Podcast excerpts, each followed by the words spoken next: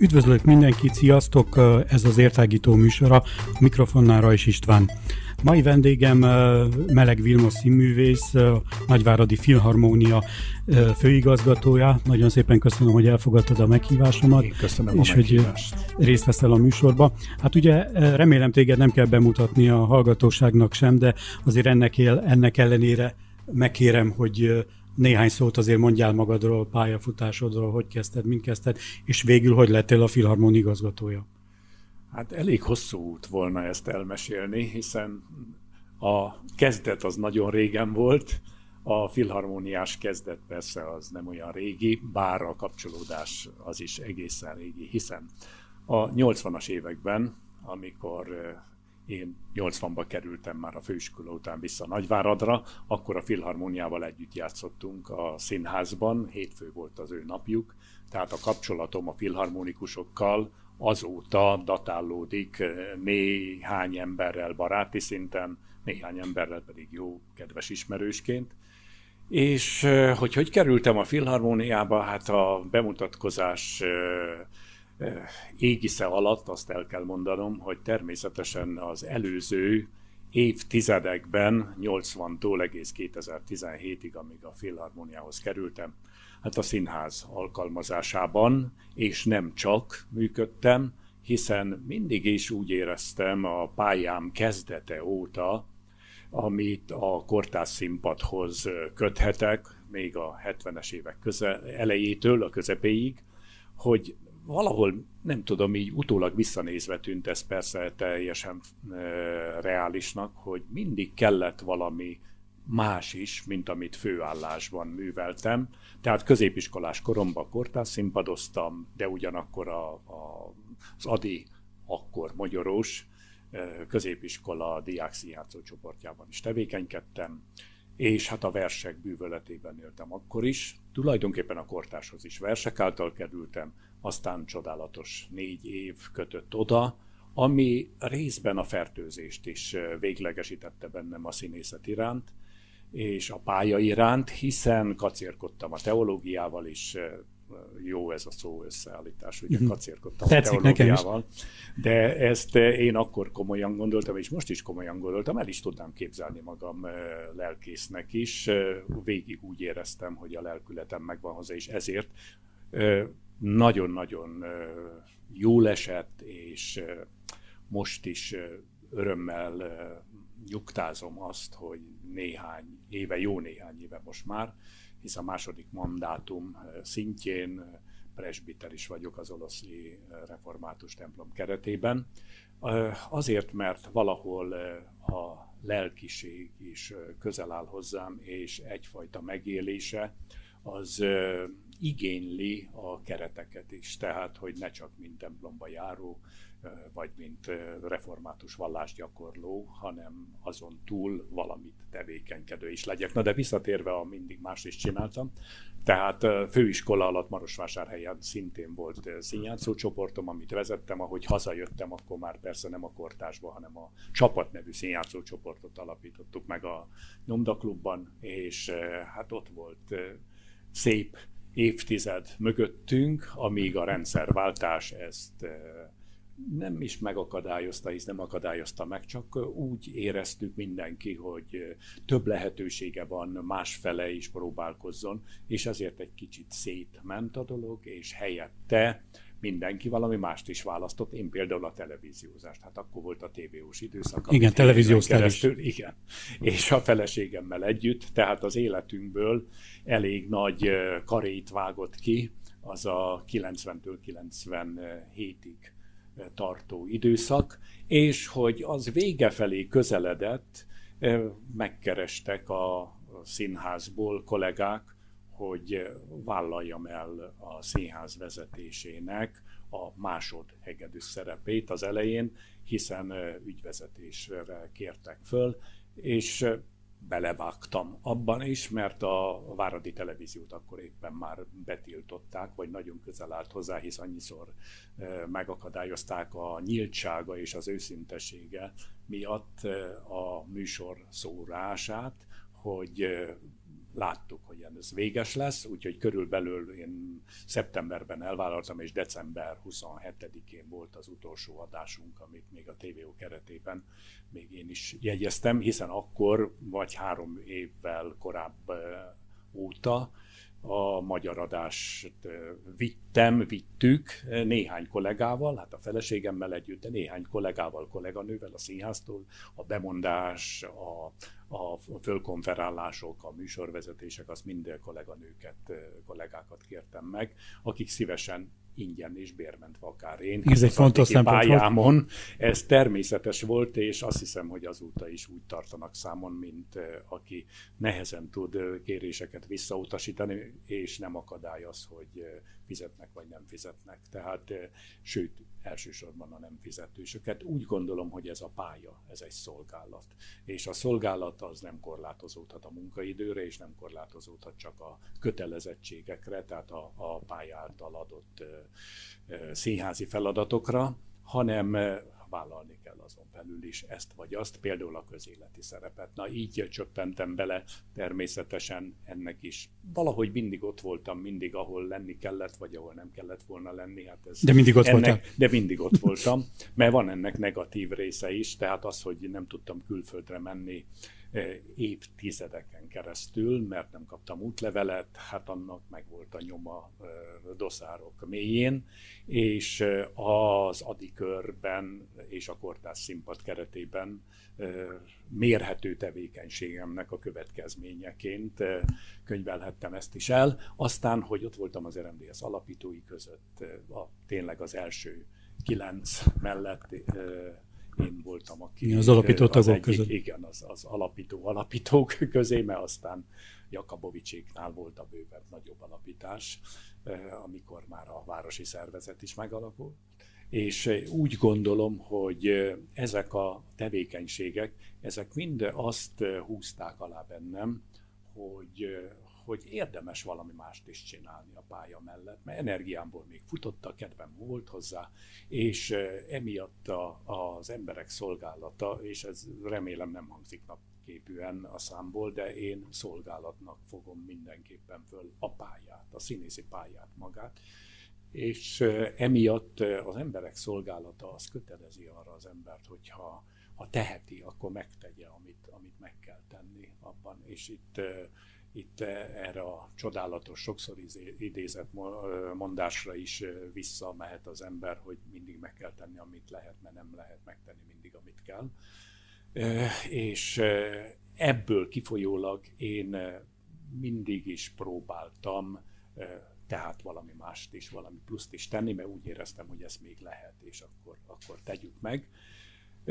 Így sikeredett az is, hogy hát rendezésre is vállalkoztam, persze már a főiskolán Marosvásárhelyen a 70-es években foglalkoztam rendezéssel is, meg egy kicsit a filmezéssel is, hiszen voltak filmóráink, és akkor alapozódott meg bennem az, hogy aztán elmertem vállalni a TVO-s szereplést is, azaz munkát is, és azokban az években, meg aztán a években Nagyváradon, aztán a Kortársnál, vagyis előtte a Kortársnál, aztán a Csapatnál a rendezések és a részvételek különböző eseményekben, ezek arra ösztönöztek mindig, hogy próbáljam a lehetőséghez képest a sokrétű feladatokat is elvállalni és megoldani, lehetőleg elfogadható vagy annál magasabb szinten.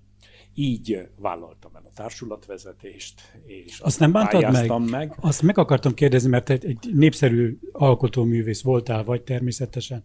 Említetted, hogy rendeztél is, rengeteg szerepet volt, ha jól emlékszem, igen. Majdnem minden eladásban benne voltál, és rengeteg fellépésed is volt. De hogy miért váltottál egy alkotóművészi pályáról gyakorlatilag egy ilyen menedzseri, ügyintézői, vezetői állásra még soha nem hálás. Általában. Nem, ez biztos. Tehát ha azt nézzük, hogy hálás volt-e, vagy hogy megérte-e, Anyagilag egyáltalán nem értenek, hiszen bekorlátozódott a lehetőségem a pénzkereset terén is azáltal, hogy én teljes munka időben és a nap 24 órából legalább 12 órában a színházhoz voltam kötve abban az időszakban, de az az elégtétel, hogy olyan repertoárt, olyan előadásokat, olyan közönséget sikerült az időszak alatt is fölkeresni, meghódítani, amelyik a tapsaiból és az értékeléséből nekem is juttatott,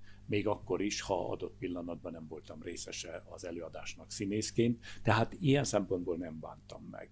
Olyan szempontból sem bántam meg, mert úgy érzem, hogy sikerült, lévén eléggé kiegyensúlyozott természet vagyok, a Jóisten megáldott ezzel a lehetőséggel, tehát sikerült nem konfliktusos helyzetet teremtenem nagy részben, hanem kiegyensúlyozott légkört, és ez megint pozitívuma volt a színháznak és annak az időszaknak, amikor lehetett volna másfajta módon is cselekedni, és az nem a csapatépítésre, hanem inkább a lebontáshoz járult volna hozzá. De nem hálás, persze, hogy nem hálás, ezért amikor úgy gondoltam, hogy távoznom kell, akkor nagyon rossz szívvel, de azért azt mondtam, hogy nem azért vagyok én a társulat, mert az akarok lenni, hanem mert így hozta a lehetőség meg a sors, és én szívesen le is mondok, hogyha úgy gondolom, hogy más, vagy úgy gondolják mások a társulatból, hogy jobban tudják csinálni, hát azt próbálják meg, hiszen semmi sem szól egy életre, és váltani kell, és váltani nem mindig könnyű, de én úgy gondolom, és ezt tapasztaltam meg, hogyha bezárul egy kapu, mindig kinyílik másik előtte. Nekem például az nyílt ki ezáltal, hogy azoknak a meghívásoknak, aminek nagy részben, szinte 99%-ban ellent mondtam, tehát például meghívtam egy rendezőt Nagyváratra rendezni, az igyekezett volna visszahívni Magyarországra, vagy ide az országba,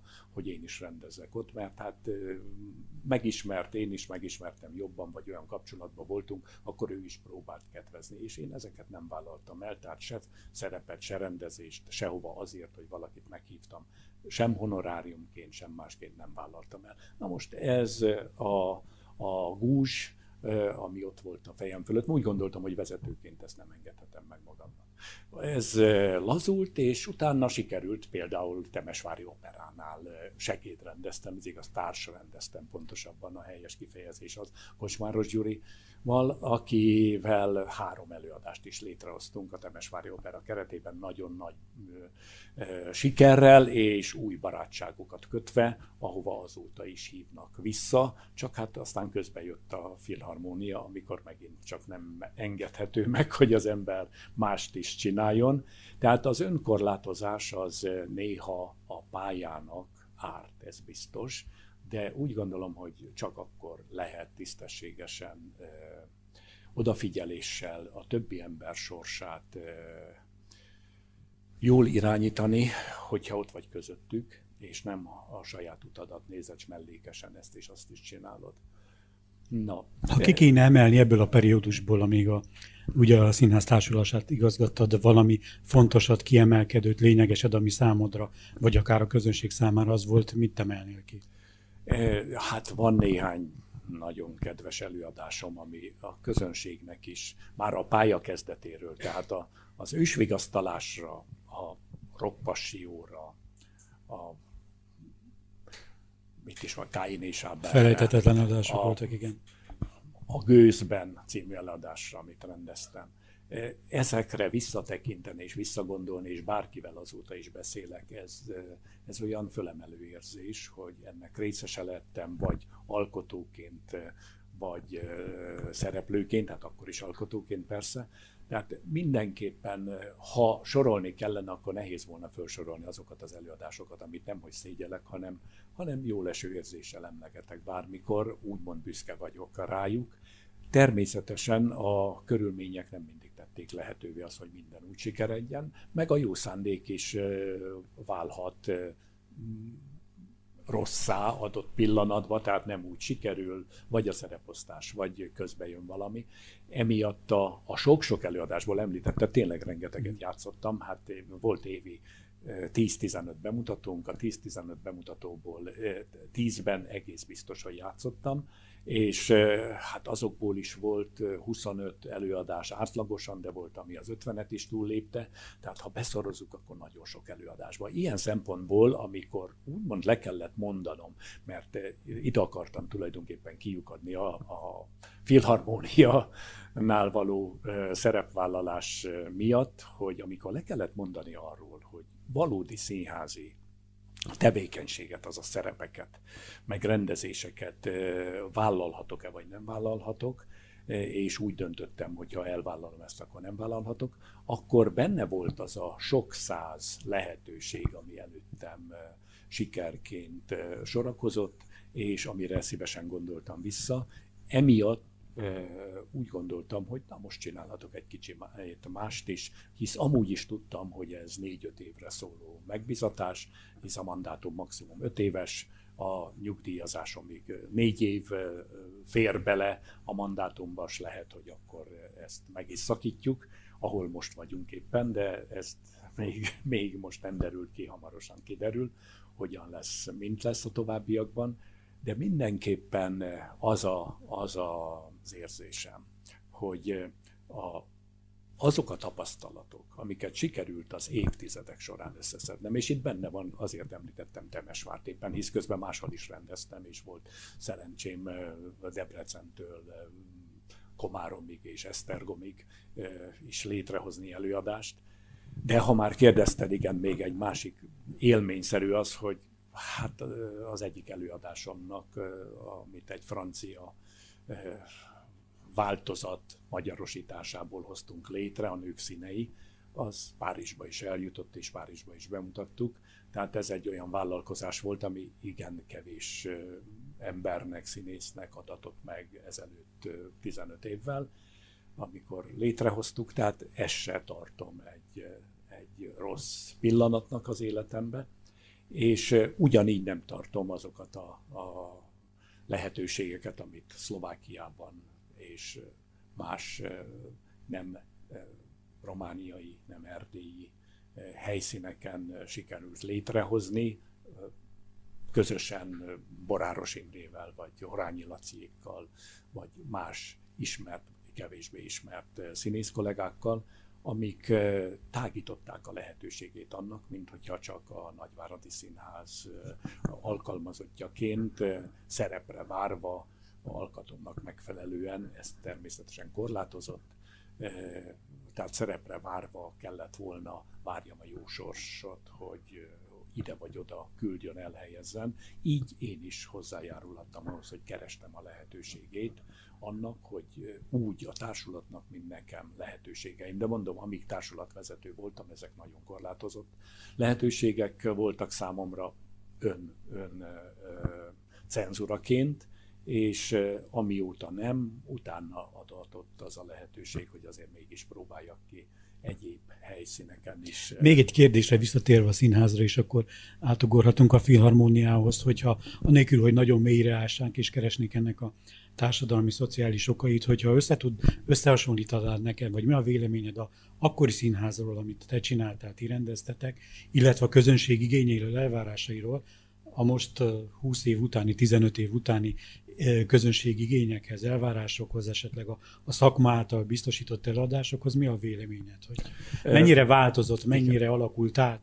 Nagyon nehéz kérdés, és őszintén válaszolva rá, sajnos rétegeket sért az ember, hogyha az őszinte véleményét kimondja, de azért nem lehet vék alá rejteni a véleményét az embernek. Két dologból legalább, de lehet, hogy több rétűen, de két dologból mindenképp összetevődik.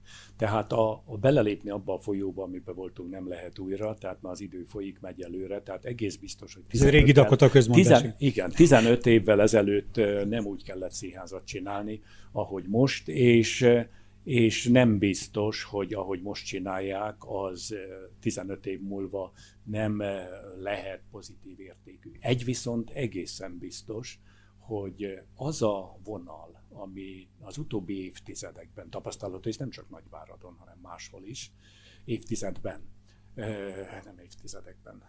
hogy a magyar nemzeti értékeket vagy nem veszük elő, vagy ha előveszük, akkor kifordítva, szinte parodizálva tesszük közkincsé, ez nagy kérdéseket vet föl bennem a nemzettudat szintjén. Én elkötelezett magyar nemzettudat védő vagyok. Ezt a, ja igen, ez kimaradt az előbb, a zárójelben mondom, hogy a hagyomány ápolás terén, hát részese vagyok néhány hagyományvédő társaságra, a Bocskai Szövetségtől, a Kurucz és Hajdú csapatoknak, Dandárnak, és ezt megegyezni is nagyon nehéz. Igen, sok mindennek, ami a nemzet tudat erősítésébe úgy gondolom, hogy jelenlétem is hozzátesz valamit ahhoz a célhoz, ami nélkül a jövő elképzelhetetlen most is. És itt van, a kérdésedre visszatérve, a csapda helyzete és a nehéz válaszolni, mondom, hogy ne sértsek érdekeket, mert érdekeket. Tehát nem az eszmét sérti az ember, hanem érdekeket. Ugyanis elindult, és ez most a főiskola mellett, a budapesti főiskola mellett pro-kontra vélemények, igen, mellett kialakult állásfoglalásokból is kitűnik. Tehát az, hogy egy berögzött társaság, akik ott jól vagy rosszul, ez megítélés kérdése, végezték a munkájukat, és hasznosan vagy kevésbé hasznosan, ezt nem vagyok rá hivatott, nem is ismerem annyira, ki is kerültem ebből a körből egy kicsit az elmúlt 5 évben, tehát nem tudnék teljesen valós képet fölidézni magam elé. Színházba is kevesebbet jártam Magyarországra az elmúlt 5 évben, mint azelőtt. Azelőtt rengeteget jártam, természetesen 90 óta rengeteget jártam a magyarországi színházakba, tehát jól ismertem a színészeket és az előadásokat, a rendezőket, mindenkit, a stílustól kezdve.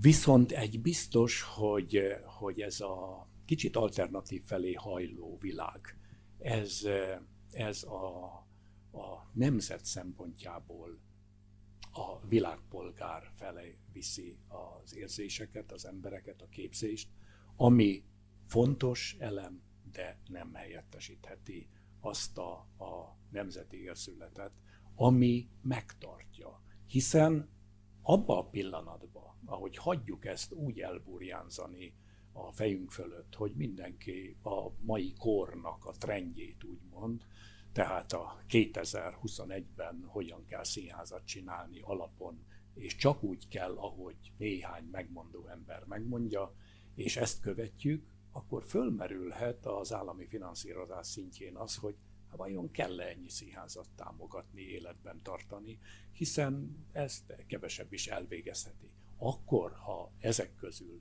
olyan nemzeti tudattal működő színházak is lennének, és azért vannak néhány, akik elkötelezetten a nemzeti értékeket akarják felmutatni, és érték mi voltában, nem lebontani azt, és nem negatív példával, és pejoratív környezetbe helyezve, és tehát mindent elkövetve, hogy az inkább nevetséges, mint élményszerű legyen, vagyis mint fölemelő élmény, úgy gondolom az élményszerű.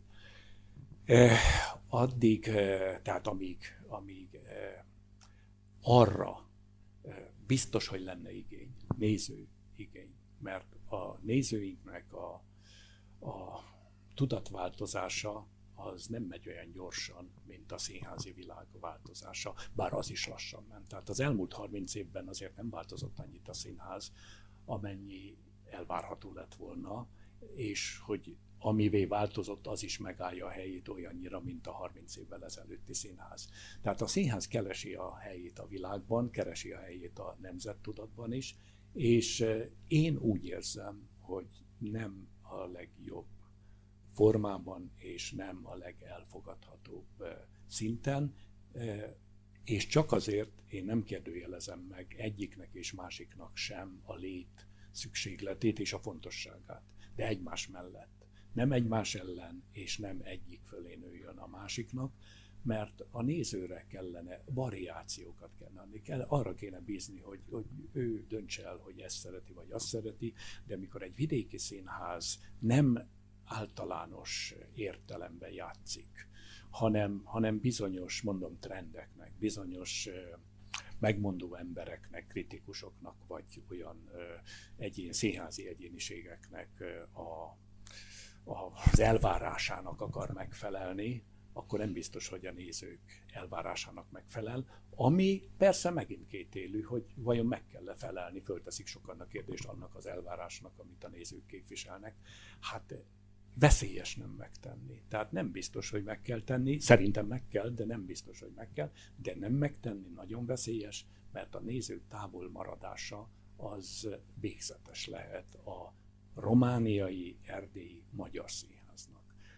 Nem annyira a magyarországi magyar színháznak, bár ott is gondok vannak ilyen szinten. De az, hogy egy román közegbe mennyire tudunk fölmutatni, bennmaradni értékszinten, ahhoz mindenképp hozzájárul az is, hogy mennyire elkötelezett a néző, mennyire elkötelezett a színész, a színházvezetés, ahhoz, hogy olyan repertoárral, olyan előadásokkal jöjjön elő, amelyik minden réteghez megpróbál szólni a maga szintjén, de a maga érzései szempontjából is elfogadhatóan. Nagyon érdekes, amit mondasz, erről egy külön műsort is lehetne csinálni. Erről lehet, igen, ez bonyolult, nagyon bonyolult. Egy fokkal lépjünk tovább, akkor a filharmóniához végül is elmondanád, hogy kerülnél, milyen út vezetett oda, és végül is hogy érzed magad. Azért igen. Ez egy elég nagy váltás. Igen.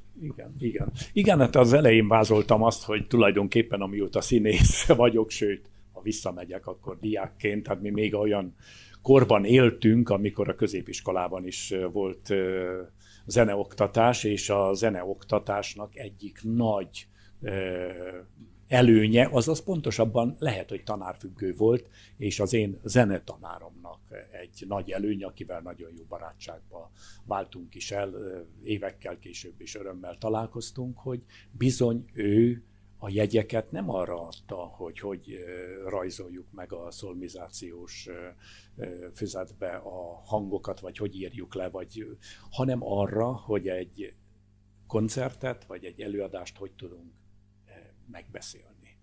Előtte is, és közösen mentünk, nem beszélve arról, hogy a közös járás egy koncertre, vagy egy színházi előadásba a szaktanárral, és utána ennek a megvitatása, ennek az értékelése, de azután, hogy ő előtte fölkészített arra, hogy mit várunk el, mire figyeljünk meg, hogy legyen, ez nagyon hasznos volt, de azon kívül is, hogy egyikünkből se lett zenész, és egyikünkből sem lett rajtam kívül még a színházhoz tartozó sem, hiszen kémia szakosztályba végeztem, tehát ez egy különlegessége volt, hogy én kémia-biológia szakosztályból teológiára és színművészetére készültem, de ez egy teljesen más kérdés. A kornak tehát az volt a természetes, hogy a diákokat, a nagydiákokat is próbálta ott tartani a művészet, a kultúra terén, és kóstolókat kényszeríteni rájuk, bérletrendszerrel, vagy külön előadásokkal. Ebből fakadóan tehát a filharmónia zenészeit, mondom, a színházban is játszottak, nagyon régóta ismerem, és amikor fölmerült az a lehetőség, tulajdonképpen, hogy a filharmónia most már évtizedek óta úgy hozta a politikai helyzet is, mert hát ez elkerülhetetlen sajnos a politikának a művészetek terén is, és a kulturális intézményvezetés terén is nagyon fontos súlya van. És egy külön műsort érdemel. Hogy kit és hogyan támogat, de hál' Istennek úgy hozta a sors, hogy a filharmónia hát hosszú évtizedek után ismét magyar vezetést nyert Sarkadi Zsolt személyében, aztán ezt Tódor Berci és én is folytattam jelen pillanatig, amihez kellett természetesen az RMDSZ támogatás is, bár pályázat útján nyertük el a dolgot, de az, és ezt most tapasztalom főként meg, amikor már nem magyar vezetése van a megyei tanácsnak. Tehát ahhoz, hogy az ember igazgatóként, menedzserként bármilyen kulturális intézménybe el tudjon érni valamit, legyen az a leggyönyörűbb vagy a legprimitívebb elképzelés is, cél, ahhoz a megyei tanács, mint fenntartó támogatása szükséges. Hogyha a megyei tanács a személyedben azt a szervezetet, lásd RMDSZ-t, nem akarja támogatni, és ez az alapszemlélet, és amellett még a kultúrát sem akarja igazából támogatni, akkor nagyon nehéz a menedzsernek olyan szintű kulturális tevékenységet kicsiszolni abból az amúgy kiváló közegből, mint a Nagyváradi Filharmónia is, amit elvárnak tőle, és amit elvár önmagától. Hiszen egy pályázatba le kell írni 5 évre előre az elképzelést, terveket, és azt, hogy pénzügyi, nézőbeli, milyen mutatókat hogyan érnél el, és ez el kell fogadtatni, ezt elfogadták az én esetemben is, és az előző igazgatók esetében is, viszont ezt teljesíteni is kell ahhoz, hogy évről évre a megmérettetés után is ott maradj, és ne kelljen abba hagyni. Na most ezen körülmények mellett, ahogy most a leépítések voltak a színházban, meg a filharmóniában sikerült ellenállni, de egy kicsit előre mentem, majd esetleg később beszélünk erről, ez megkérdőjelezi, hogy szabad-e ilyen kiugrást csinálni most a saját személyemre. Most térek vissza itt, hogy vállaltam el ezt. Tehát ha mostani körülmények vannak, akkor akármilyen kecsegtető, meg akármennyire vagyok én úgymond vevő arra, hogy próbáljunk ki valami újat, amihez még talán értek is. Mert a színház meg a filharmónia azon kívül, hogy egyik a szóval, a másik a hangjegyekkel operál, nagyon hasonló fölépítésében, céljaiban és eszközeiben is. Tehát nem volt számomra idegen. Szerencsémre így is fogadtak a kollégák is a filharmóniától, amikor erre vállalkoztam, hogy nem egy kívülálló kerül a filharmónia élére, hanem egy olyan branchbeli, akinek van köze. Na és mert nagyon nehéz megérteni külső embernek azt, hogy miből is tevődik össze egy filharmónia, például egy zenekar, milyen igényei vannak, és miért vannak olyan igényei, és hogy is, de erről beszélhetünk még mindjárt, csak hogy visszatérjek a hogy is döntöttem én ezt magamba. Hát ezt a döntést nem tudtam volna meghozni, hogyha én előbb nem vállalkozom arra évtizedekre visszamenőleg, elutasítva a lehetőségét annak, hogy parlamenti választásokon reális eséllyel indulhassak, ami azt jelentette volna, hogy a színházból 4 évre kiiratkozzam, úgymond, és politikusi szerepkörre álljak rá. Ezt én bár alapító tag vagyok a 16-os választásokig, 2016-os választásokig nem vállaltam. Ott is csak azért vállaltam el, mert úgy éreztem, hogy hát érdekes lehet azért a nemzet, az erdélyi magyarság szempontjából jelenlétem esetleg a parlamentben is, hogy ha olyan pozícióba, tehát 3. helyen indított az RMDSZ akkor a képviselő listán, hogy esetleg be is kerülök, akkor most próbáljuk meg, lássuk, van annyi támogatás, de nem okozott csalódást a nem, mert eleve nem úgy mentem neki, hogy aztán ez végzetes, hiszen ott volt a színház mögöttem. Viszont akkor el kellett döntsem azt, hogy akkor most én vállalok 4 év szünetet színházból, és amíg ezt nem döntöttem el, nem is tudtam igent mondani a fölkérésre. Tehát először ezt kellett eldöntenem, családdal is megbeszélni, de úgy önmagammal, mert ez a pályának az idézőjelben tevését jelentette, meg jelenti bármikor is, hisz oda egész ember kell. Az nem lehet, hogy közben még játszom 1-2 szerepet, meg turnézom egyet, de közben parlamenti képviselő vagyok, az úgy nem működik oda. Hát vannak, akik próbálkoznak, de... Igen, de nem, persze, de én, az én alkatomhoz az nem megy. Tehát én szeretek egész emberként, és amellett, ha még van időm és erőm, és megengedi a helyzet, akkor valami mást is csinálni. Ez így összefér az elképzelésemmel. De ez nem fért volna össze, ezért én akkor eldöntöttem, hogy nosza, szálljunk rá 4 évet, megpróbálom. Na most, hogy ez akkor majdnem bejött, de mégse jött be, viszont nagy szerencsével Derzi Ákos szenátor úr így került helyzetbe, hiszen Két szenátorunk csak éppen ebben az időszakban volt, az általam begyűjtött szavazatoknak is köszönhetőleg, bár az a képviselőházi meg a kettő így nem függ össze, de mégis összefüggött, meg összefügg. Tehát mindenképpen ott volt, hogy megpróbáltam azt a helyzetet, hogy lemondok-e a színházról. És akkor merült fel utána, hogy lévén van vezetői gyakorlatom, van szakvégzettségem, hisz művészeti végzettséget követel a legújabb törvények szerint megerősítve egy menedzseri filharmónia, vagy akármilyen kulturális intézmény menedzseri posztja, és nem sokan voltak a környéken, akik ezzel gazdagok voltak, tehát nem volt egy nagy variáció, hogy ki indulhatna a megüresedett posztra, hiszen nyugdíjba vonult Tódor Berci akkor. Ezért vállaltam el.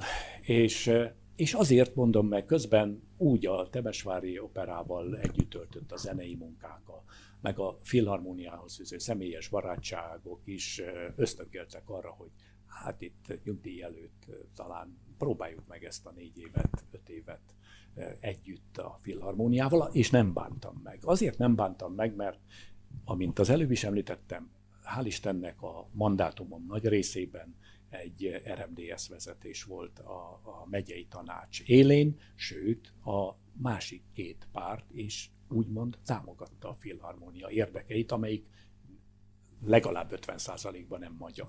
Tehát nem magyar ügy a filharmónia, hanem nagyváradi kulturális ügy a szó, igaz, nemes értelmében.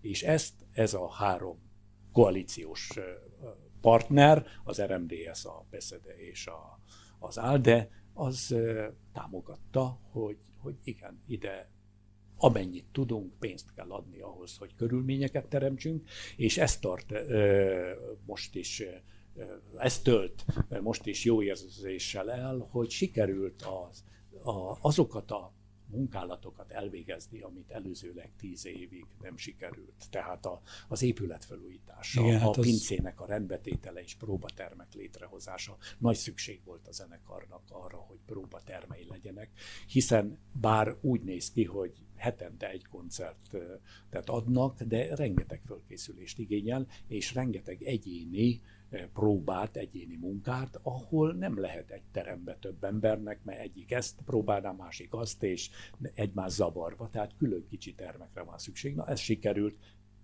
idézőjelben megoldani, hisz nem megoldás az, hogy 7 termet az alaksorban létrehoztunk erre a célra, a fönti 3 mellé, összesen van 10 próbatermünk, de az képest, hogy nem volt csak 3, 7-et létrehozni, akkor már másképp terődik föl a helyzet, tehát ez nagyon nagy elégtétellel tölt el, és az is elégtétellel tölt el, hogy magát az épületet a nézők szempontjából sikerült felújítani.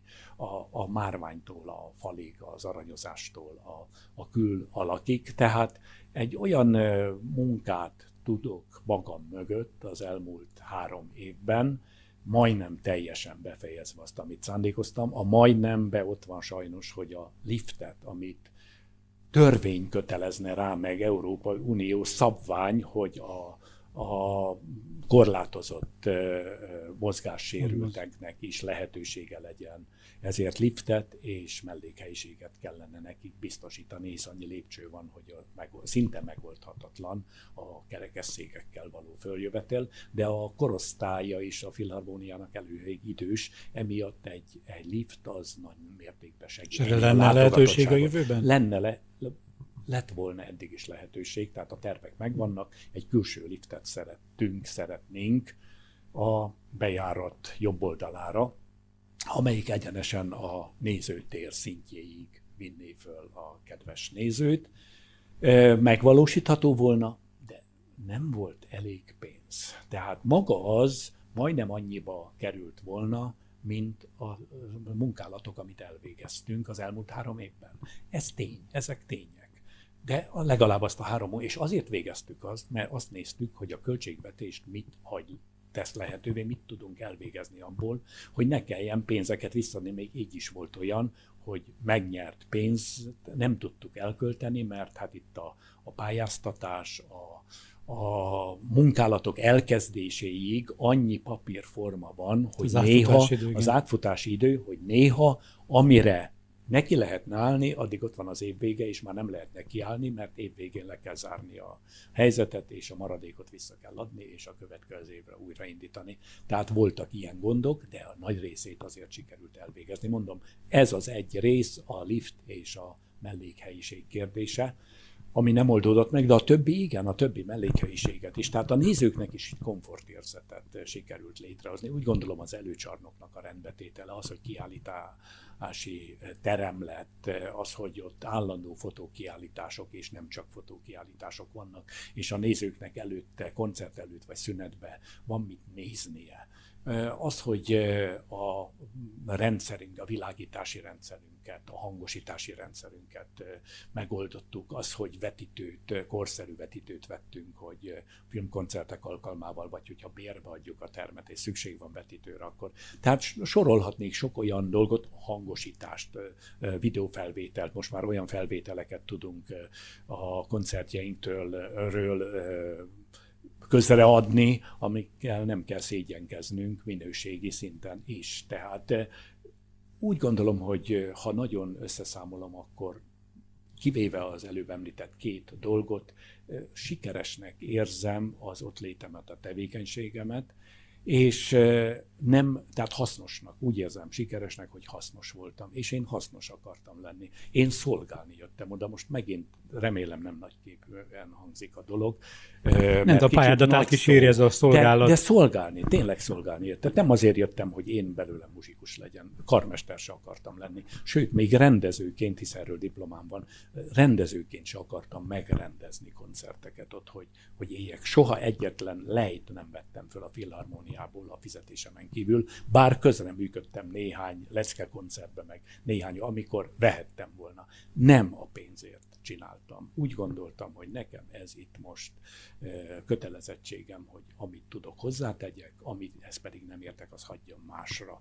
Ezért nagyon örülök, hogy két olyan művészeti igazgatóval dolgozhattam, meg dolgozhatom most is együtt, akik önmagukban is nagyon értékesek, de egymást még erősíteni is tudják, mert jóba is vannak, és nem egyik úgy váltotta a másikat, hogy na most akkor ennek az ellenkezőjét fogom folytatni, hiszen mindegyikre ráhúzta a bélyeget az, hogy én milyen pályázatot írtam, és az én pályázatom alapján kellett ők a művészeti igazgatást megvalósítsák, de Foly Kalaci és Kurucz Tibi az a két kiváló zenész a filharmóniának, aki megkérdőjelezhetetlen, mint zenész. És ez nagyon fontos, hogy igazgatóként olyan mondjon ítéletet egy zenei produkció fölött, akinek a hitelessége nem kérdőjelezhető, meg csak azáltal, aki nem ért hozzá, aki hozzáért a kritikustól a nagy zenészekig, az nem kérdőjelezi meg az ő szaktudásukat. Na most én az ő szaktudásukra alapozom. Soha nem kértem olyat, és nem is kérnék olyat,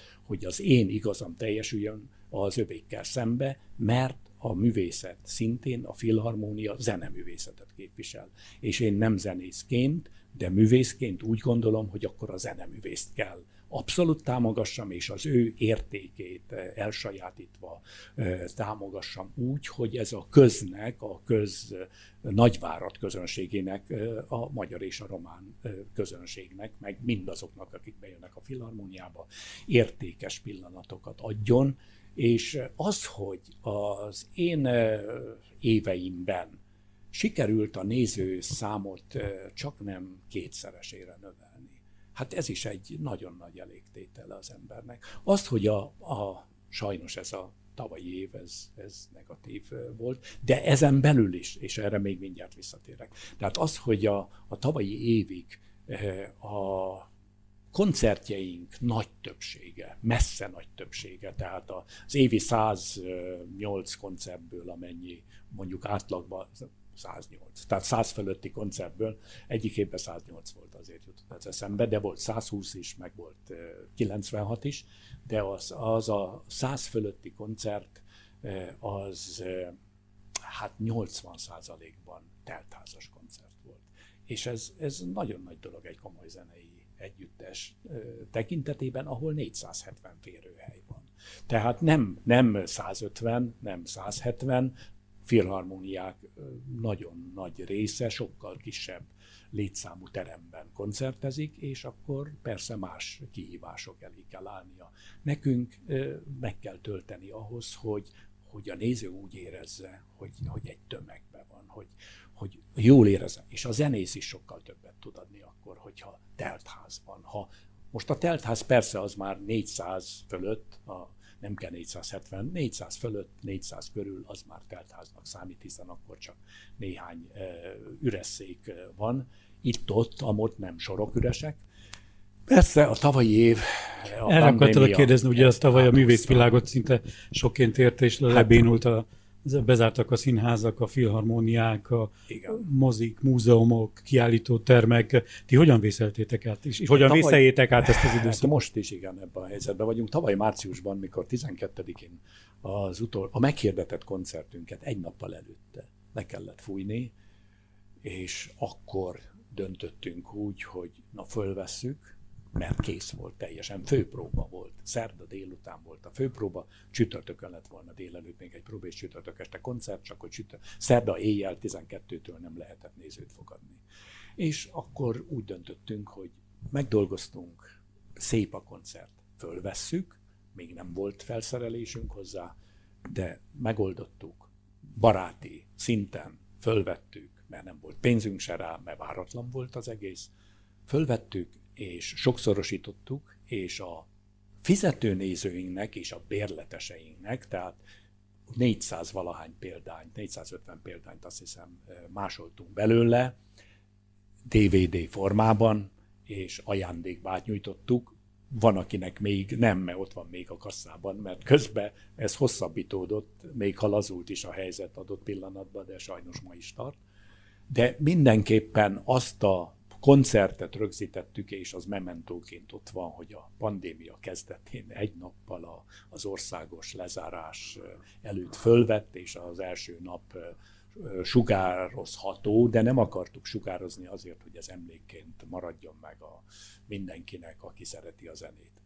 És hogy vészeltük át? Hát így vészeltük át, hogy utána nem tudtuk, hogy mit csináljunk, senki se tudta országos szinten. Vártuk az okosabbaknak és a nagyobbaknak a tanácsát a minisztériumból, hiszen bár megyei tanács égisze alatt működünk, de a kultuszminisztériumhoz tartozunk természetesen, a kulturális minisztériumhoz tartozunk természetesen, és hát vártunk hiába, mert senki, még csak nyilatkozat szintjén sem döntöttek. És akkor először természetesen azt döntöttük el mi magunk között, hogy nem hagyjuk abba a próbákat, amíg lehet próbálni, meg ahogy lehet próbálni, mert a zenésznek, és itt térnék vissza arra, amit az előbb már elkezdtem, hogy nem tudják a kívülállók az, hogy mit jelent egy zenekarnak a próba. Tehát, hogy folytatjuk a próbákat, mert a zenekar addig zenekar, akármilyen fölkészültségű legyen, amíg együtt tudnak játszani. Ahogy rákényszerülnek arra, hogy kis csoportokban, vagy külön játszanak, akkor, ha ismét együtt kell játszani, hetek, hanem hónapok munkája szükségeltetik ahhoz, hogy ismét egyformán szólaljon meg, hogy az arányok összhang, igen, hogy a karmesternek a szerepe fölhatványozódik ilyen esetekben, és emiatt tehát próbáltuk tartani a lehetőség szerint a próbákat, aztán mikor az se lehetett, akkor elmentünk 2 hétre, vagyis 10 napra szabadságra, aztán elmentünk somástechnikba is, mert nem volt más lehetőség, de akkor is lehetővé tettük azoknak, külön engedéllyel, szanepittől és fertőtlenítéssel lezártuk a nagy termet fönt, és milyen jók voltak akkor a kis termek a próbára lent, hiszen azt ki tudtuk takarítani és fertőtleníteni, és a 6 takarítónőnk teljes normával, teljes időben bent volt, mert óránként 1 órát dolgozott valaki, utána kitakarítottak 1 óra szünet, és utána lépett be a következő. Tehát megszerveztük azt, hogy lehetőség legyen arra, hiszen akik tömbházban laknak, és a nagy többség azért olyan körülmények között lakik, persze, hogy társasházakban, ahol nem lehet feltétlenül trombitálni, vagy akár még hegedülni. De lehetni lehet, csak következményei vannak. Igen, mert gyönyörű az a hegedű szóló, amikor elhúzza, de amikor tanulgatja, és azt az egy hangot próbálja kicsikorni belőle, és 150-szer. Nekem is volt egy ilyen szomszédom egyszer is. Azért mondom, hogy meg kell érteni a szomszédokat is, de meg kell érteni a zenészeket, tehát lehetőséget adtunk, és azt hiszem itt volt a kulcsa a dolognak, hogy megoldottuk azt a lehetőséget, hogy akinek otthon nem volt más megoldása, az be tudott jönni papírral, célirányosan, rendőrség, hogyha leállítja, akkor tudja igazolni, hogy ő munkába jön, és nélkülözhetetlen dolgot végez, pont olyan nélkülözhetetlen, mint a gyógyszervásárlás vagy az élelmiszer, mert neki a jövője is azon múlik, hogy most mit gyakorol. Na és akkor jött a nagy lehetőség egyik napról a másikra, hogy szabadtéren lehet. Hát mi meg 2 nappal a szabadtéren játszás után már megvolt, hogy mit adunk elő, és 3 nap alatt össze is hoztuk, tehát igaz, hogy nem csütörtökön, hanem pénteken, mert a Bazilika előtti téren, ugye? A Bazilika előtti téren. Kitaláltuk azt, tehát a Püspök úr segítségével, aki ezt fölvetette régebben, hogy ott lehetne, tehát előző évben már nem akkor jött az ötlet, akkor csak megkerestük Kurucz Tibivel ismételten a Püspök urat, hogy a nem is ígéretének, hanem a terveinek megfelelően, hisz még ígéret nem volt. Élhetünk-e vele, és oldjuk meg, és azt mondta, hogy persze, ő nyitott rá, és örömmel fogadta, és mi pedig nagy örömmel mentünk, és mikor azt láttuk, hogy a nézők is örömmel jönnek, sőt, az első szabadtéri előadás után akkora siker volt, hogy a maszk ellenére, meg az addigi bezártság után, pedig akkor még csak 3 hónapig voltunk. Ez a felszabadító érzés. A felszabadító érzés, igen, hogy és szép, és madárcsicsergés, és jó idő, és hogy amikor esős idő jött, akkor is kitartottak, és jöttek. És olyan szerencsénk volt, 10 koncertet adtunk június-júliusban. Az összes bérletadósságot le tudtuk gyúrni, hisz ennyi hiányzott még az évadból. A lekötött bérletek függvényében még 10 előadással tartoztunk a bérleteseknek, a nézőknek, és mindezt sikerült megadni ott szabadtéren, és az ott lévők nemhogy hiányolták, hogy ott adtuk meg, hanem boldogan vették, és már tavaly ígéretet tettünk, hogy az idén ismét folytatjuk ott is, aztán lehet, hogy más helyszínen is, de ott mindenképp, mert gyönyörű a környezet, a csend is eléggé megfelelő, tehát kisebb a forgalom, és a fák meg is szűrik a kert, tehát nem olyan zavaró, mint például a várban. A vár a nagy forgalom mellett, itt a Kolozsvári út nagy forgalma, sokkal zajosabb, és nem beszélve a sajnos sokat villogó autók, a mentők, a rendőrség, akik ott mindenki, a rendőrség is ott van, sok kórház is a közelben, tehát nagyon zavaró a várban, bár csodálatos helyszín a vár is, és a belső várudvaron ott is jobban lehetne. Én most a szabadtéri színpadra gondolok, ahol koncerteztünk is, ami megint csak jó, nagyon jó, tehát a semmihez képest nagyon jó. De a Püspöki Palota kertje az sokkal ideálisabb hangulatában és csendjében és meghittségében is. Nem beszélve arról, hogy olyan koncerteket hoztunk létre, amelyik odaillő is volt. Tehát egyetlen kikötése a Püspök úrnak csak az volt, hogy esetleg olyan jellegű zenét ne játszunk ott, ami a Bazilika és a Püspöki Palota elvárásának ellent mondana, hát részünkről sem merült föl ilyesmit természetesen, és Tibinek egy óriási erőfeszítés volt, de hál' Istennek megoldott, és azóta is megoldja ezt a hetente változó lehetetlenséget, hogy egyik hétről a másikra nem tudjuk, hogy mi lesz, ezért nem bírunk tervezni, mert ha, és most zárójel, muszáj visszatérjek arra, hogy a filharmóniák működésének egy fontos kulcskérdése az, hogy meghívottak legyenek. Tehát lehet a világ legzseniálisabb filharmóniája, akkor is a saját közönségének akkor válik érdekessé az általuk kiválóan játszott mű, hogyha ott mindig be tud mutatni valaki meghívottat, egy szólistát, legalább ez akár két külföldi, szólistát, akár belföldi? Akár külföldi, akár belföldi, de egy friss erő, aki akkor hogy játszik össze, hogy, tehát szükség van erre.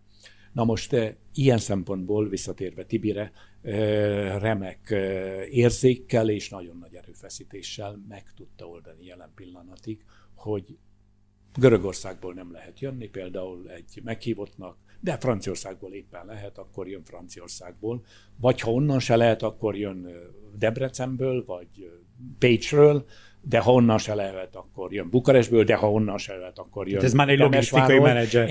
Ez borzasztó dolog, hogy azon is akkozni, és akkor még nem ilyen egyszerű, mert egy koncert föl van építve. Azon kívül, hogy van egy hármas egység, amit általában követünk benne, de ezen kívül a művek, azok nem lehet egyiket csak lecserélni, vagy nem tud jönni XY cselló szólista, és akkor helyettesítjük egy fúvóssal, vagy egy hegedűssel, azt nem lehet, akkor egy művet is kell cserélni. Igen, ám csak ha a művár előre volt kiválogatva, és már gyakorolták. Akkor, ha cserélünk, akkor van-e annyi idő, hogy azt úgy begyakorolják, igen, hogy megállja a helyét, amire bemutatásra kerül. Tehát nagyon bonyolult. Na most a másik bonyodalom egy filharmónia zenekar esetében az, amit a megyei tanácsnak meg kell érteni és el kell fogadni, hogy nem mindegy, hogy hegedűs, első hegedűs 80 egy filharmoniánál, vagy 12, amennyi az ideális másképp szólal meg. Az a 4 plusz hegedű, az nem pluszba van ahhoz képest, hogy hát 8 is, nem elég 8, meg 3, meg 5, meg ilyen számok is. De persze elég adott műveknél. De ahhoz, hogy egyféleképpen megírt nagy művet előadjunk, és az ne hiányérzettel szólaljon meg, tehát eleve negatív önmagunk számára is a megvalósítása, ahhoz szükség van a zenekar létszámára. A zenekar létszáma viszont azt feltételezi, hogy van néhány zenész, aki nem mindig kerül sorra, de akkor tudunk tervezni, és ebben a pandémiás időszakban meg éppen ez akkor tudunk cserélni dolgokat, ha van elég zenészünk, hogy azt a művet lecseréljük, egy másikat tesz helyette, igen, csak akkor éppen fafúvósokra van szükség, vagy részfúvósokra van szükség, vagy éppen más hangszerre van szükség, aki ha nincs, akkor honnan szerzünk, hiszen a többi filharmónia is körülbelül így a hét közepén játszik, nem tudunk áthozni senkit máshonnan, mert a kötelezettsége oda köti, vagy nagyon ritkán fordul elő, se Temesvárról, sem Aradról, se Kolozsvárról, sem Marosvásárhelyről, sem Szatmárról, ami a legközelebb van, mert ezek azok a filharmóniák, ahonnan szoktunk azért zenészeket hozni, meg Szebenből, hiszen az, hogy ő kocsival néhány óra alatt itt legyen, és vissza is tudjon menni, esetleg ott is próbálni, ez is korlátozza, hogy távolabbról már nem igen lehet hozni, csak ha itt alszik, és akkor nem tudott működni. Tehát nagyon bonyolult a filharmónia koncertjeinek a folyamatosítása, az olyan repertoár föntartása, amelyik úgy az értékre, mint az újdonságra, úgy az évfordulókra, hogy most Beethoven-éval, vagy éppen Bartók 140. születésének 140. évfordulója volt március 25-én, és arra egy Bartók estet akartunk. Na most a pandémia nem tette lehetővé, hogy hozzunk olyan zenészeket, olyan zongorista, vagy aki csak teljes este Bartók, és akkor úgy döntöttünk, hogy a fesztiválunk keretében a tavaszi fesztivál keretében tavaszi és őszi fesztiváljaink voltak, amit tavaly egyiket sem sikerült megtartani. Most a tavaszi fesztiválnak a felét élőben, felét online bonyolítottuk le, de szerencsénkre sikerült megtartani úgy, hogy bár a megyei tanács nem biztosított rá pénzt semmit, megengedte, hogy a saját bevételénkből költsünk rá, és olyan szponzor volt, aki a tavaszi fesztivált eddig is szponzorizálta, és ő azt mondta, hogy neki megéri azt, hogy a 10. ne harmadjára is jövőre kerüljön ismét be, hanem a tavaly elmaradt 10. fesztivált az idén valósan megtartsuk, hogy támogatta bizonyos karmestereknek, szólistáknak a honoráriumával a lehetőségünket, a lehetetlenségünket, mert másképp nem tudtuk volna meghívni, hogy megtartsuk és itt legyen. Akkor is, hogyha ez csak online ment ki, tehát még bevételt sem hozott a Filharmóniának. Tehát nagyon sokrétű a dolog, és nagyon örvendek, hogy úgy belülről is beleláttam, és hát remélem, hogy pozitívan járultam hozzá a nagyváradi zenei élet 2017-2021 közötti megvalósításaihoz. Ez nem összegzés, de az is előfordulhat, hogy én lévén, hogy most eljutok, nem tudom mennyi időn belül a nyugdíjig, mert hamarosan leadom a nyugdíjkérelmet, hogy utána folytatom-e, vagy abba hagyom, ez nem csak tőlem függ, de részben tőlem is függ.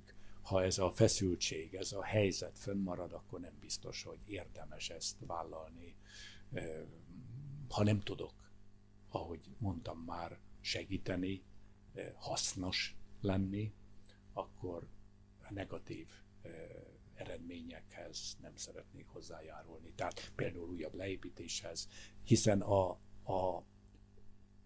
leépítések terén ezt nem büszkén, de azért magaménak tudhatom, ez az igazság, hogy sikerült elérni azt, hogy a legkevésbé érintette a Filharmóniát, de így is érzékenyen érintett. Viszont ennél többet, már most a működési szint alatt vagyunk egy picit. Nem azt mondom, hogy nagy erőfeszítéssel nem lehet ezt pótolni időszakosan, hogy véglegesen azt csak annyit kell mondjak, hogy nincs szervezünk például egyáltalán. Hát ez elképzelhetetlen, hogy ez véglegesen így tudjon maradni. De pillanatnyilag most főként, hogy hol van koncert, hol nincs, hol nézőkkel, hol néző nélkül, pillanatnyilag átvészelhető a helyzet. De ez már azért mondom, hogy a működés alatt vagyunk egy kicsi, a reális, valós, megfelelő működés alatt vagyunk egy kicsivel. Viszont egy további karcsúsítása az intézménynek akármilyen észszerű vagy pénzügyi kötelezettségből is származna, az rombolná a Filharmóniát, és én a rombolásban nem akarok részt venni. Akkor így a műsor vége felé még egy utolsó kérdést, hogy egy kicsit összegeznéd, hogy melyik szerep állt a legközelebb hozzád? Ugye említetted fiatal korodban a Kortárs színpadot, a Csapatot, televízióztál, rendszeresen fellépsz különböző kulturális, egyházi, civil eseményeken, szavalsz, színész, rendező, dramaturg, filharmónia igazgató. Melyik állt a szívedhez a legközelebb, vagy melyiket szereted a legjobban? Nagyon nehéz kérdés, István. Erre válaszolni, megmondom őszintén, nagyon jó kérdés is, mert egy kicsit sarokba szorított, mert így ezt én még magamban nem is gondoltam teljesen át. Persze kapásból azt mondom, hogy közelem áll hozzám mondjuk a versmondás talán mindennél, kivéve a rám szabott szerepet. Mert az megint csak, de a rám szabott szerep, tehát ahol olyan könnyedén lupickolva nekem illő, koromnak, alkatomnak illő szerepben. De ugyanakkor ide társul már, ha belegondolok, a rendezés is, hogy olyan darabot, amivel olyan mondanivalóm van, amit úgy gondolom, hogy most korszerűen tudok elmondani, de ugyanakkor nem mond ellen az én művészi, emberi hitvallásomnak sem, ami a nemzet féltésben nyilvánul meg, hiszen úgy gondolom, hogy a nemzeti értékek és hit nélkül jelenleg se, 2021-ben se, és biztos, hogy 2031-ben se lehet megmaradni. Csak ezeknek a fenntartásával. Tehát ez mindenképpen nagyon jelentős. És akkor, ha ezt nézem, akkor hát életemnek nagy-nagy öröm pillanatát jelentette a televízió keretében létrehozott, akár kisfilm, akár olyan műsorkérdező műsorok is, ami nagyon kedvemre való volt, ami megint közel áll hozzám. Tehát ha mégis nagyon sarkítom, akkor talán ez az első három, ami mondom a szerep, a megfelelő rendezés, tehát az amit ha azt kell rendezni, azt rendezhetek, pontosabban kell, azt rendezhetek, amit szeretnék és amivel van mondani valóm, de olyan elkötelezett, de ugyanakkor korszerű mondani valóm, hogy érvényes legyen most 2021-ben is, az is a szívem csücske.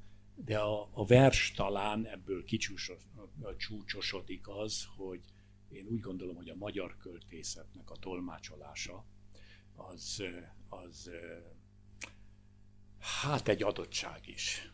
Tehát nem attól, hogy diplomás színész vagy, attól nem biztos, hogy verset is tudsz úgy közvetíteni, mintha tiéd volna, mert ez az én alapállásom, hogy úgy kell egy verset mondani, mintha én írtam volna, mintha az én gondolataim lennének, de mégis tiszteletbe tartva a költőt, nem átalakítva, nem átértékelve, nem kifordítva és nem másképp, esetleg hangsúlyban nüanszokat adva, hogy azt én mondom, és azért az én számból hangzik el, és az én gondolatomat is tartalmazza. Tehát talán e köré menne. Egy biztos, hogy ilyen szempontból nagyon fontos az, hogy az MM Pódium, amiről nem volt eddig szó, amit létrehoztunk az öcsémmel, és a kis stúdió, amit Varga Vilmossal és Kis Törék Ildikóval én is alapítóként részese vagyok, és jelenleg Ildikóval legtöbbet kettesben műveljük, és itt elsősorban azért az irodalmi anyag, nem csak vers, próza is, közvetítése a feladat, tehát ez mindenképpen megmarad, és megmaradt még ilyen körülmények között is, mert ezt nem kellett egyeztesse senkivel, és csak a szabadidőmben, tehát olyan hétvégén, amikor nem volt igazgatói kötelezettségem, vállaltam el, és tudok véghez vinni ma is, holnap is, amikor kérik, és lehetőség van rá. Tehát ezek azok, amit úgy kiemelnék a tevékenységemből. De ha most igazságtalan volnék, ha nem mondanám azt el, hogy ez a 4 év a Filharmóniánál viszont meggyőzött még jobban arról, nagyon sok zenés rendezésem volt eddig is. Igen. A pályán, de még jobban meggyőzött arról, hogy a zenét használni kell, és maximálisan kell használni egy előadásba, úgy aláfestésként, mint szólamként, szólistaként, mert hozzátesz az érzelemhez, még ha néha a szöveg rovására is megy adott pillanatban. Sokszor az üzenet, az érzelem, a hatás, az fölerősödik hatványozottan egy zene által. Tehát nekem remek hangulat volt az irodába ülni, akkor is, mikor nem próbán ültem, és nem bent. Az elején fölmentem a próbákra. Aztán rájöttem, hogy az kinyitva az ablakot, mert fönt is nyitva van, csodálatosan hangzik, és ülsz és úgy dolgozol a számítógépen, vagy amit éppen kell, hogy hallgatod a muzsikát, a próbát, mert ott már fönt azért a próbateremben még vannak a próbálkozások, azért próbaterem, de fönn a nagyteremben ott már zenekari próbák vannak, és az elsőt kivéve a többi az már élvezhető és értékelhető. Úgyhogy nagyon jó érzéssel töltött el az a hangulat, ami a zene következtében a Filharmónia épületében van és lesz, remélem a következő évtizedekben is, tehát semmiképp nem sajnálom a 4 évet saját épülésemre sem, de mondom, elsősorban azt szerettem volna, hogy tevékenyen járuljak hozzá a Filharmónia létéhez, és ha más ezt így értékeli, hát ezt aztán sikerült, akkor elégedettként fogom abba hagyni. Hát én nagyon szépen köszönöm neked, hogy bennünket is, és az értágító hallgatóit is beavattad egy kicsit a kulisszák mögé, hogy a kulisszák mögé tekinthettünk. Nagyon sok érdekes dolgot hallottunk felőled és rólad, és nagyon szépen megköszönöm Meleg Vilmosnak, hogy részt vett a mai műsorban. Köszönöm, hogy elfogadtad a meghívást, és köszönöm, hogy annyi jó történetet elmondtál. Én elköszönök a hallgatóktól, és Rais István volt a mai meghívottam pedig Meleg Vilmos. De mielőtt elbúcsúznánk, az Értágító podcastjait továbbra is hallgathatjátok a különböző csatornákon, így a YouTube-on és a Spotify-on, az Encore csatornákon. És továbbra lehet lájkolni az oldalainkat, a Rádió Ér oldalait, a Facebook oldalát, és követhetitek az Instagram oldalainkat. Tehát hallgassatok rá bárhol, bármikor és bármilyen időben. Ha szabad még annyit hozzáfűzni, hogy én is elbúcsúzzam, hát köszönöm szépen, és külön öröm volt számomra, hogy az ér tágító műsorban, de az érmelléknek, és mert szívem csücske volt mindig egész életemben, és most is az, hogy a vidék, lévén vidékről származom, biztos ez abból is fakad, hogy a vidéki emberhez eljuttatni a kulturális produktumokat, úgy a zenét, mint a szót, és erre törekedtem, erről itt most nem volt szó, mert sajnos körülmények is kellenek a komoly zene fogadására, és ezt nem tudja minden helyszín biztosítani, de csak ez, semmi más nem akadálya, úgyhogy köszönöm a lehetőséget most neked a meghívást, és köszöntöm azokat a kedves hallgatókat, én is nézőinket, akik az érmellékről, meg szerte a világból, hiszen sokfelé, de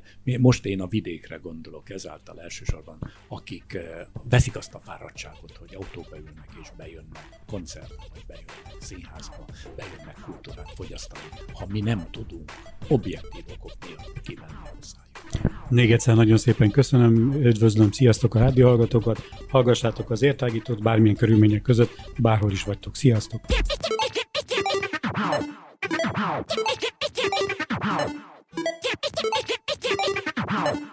How?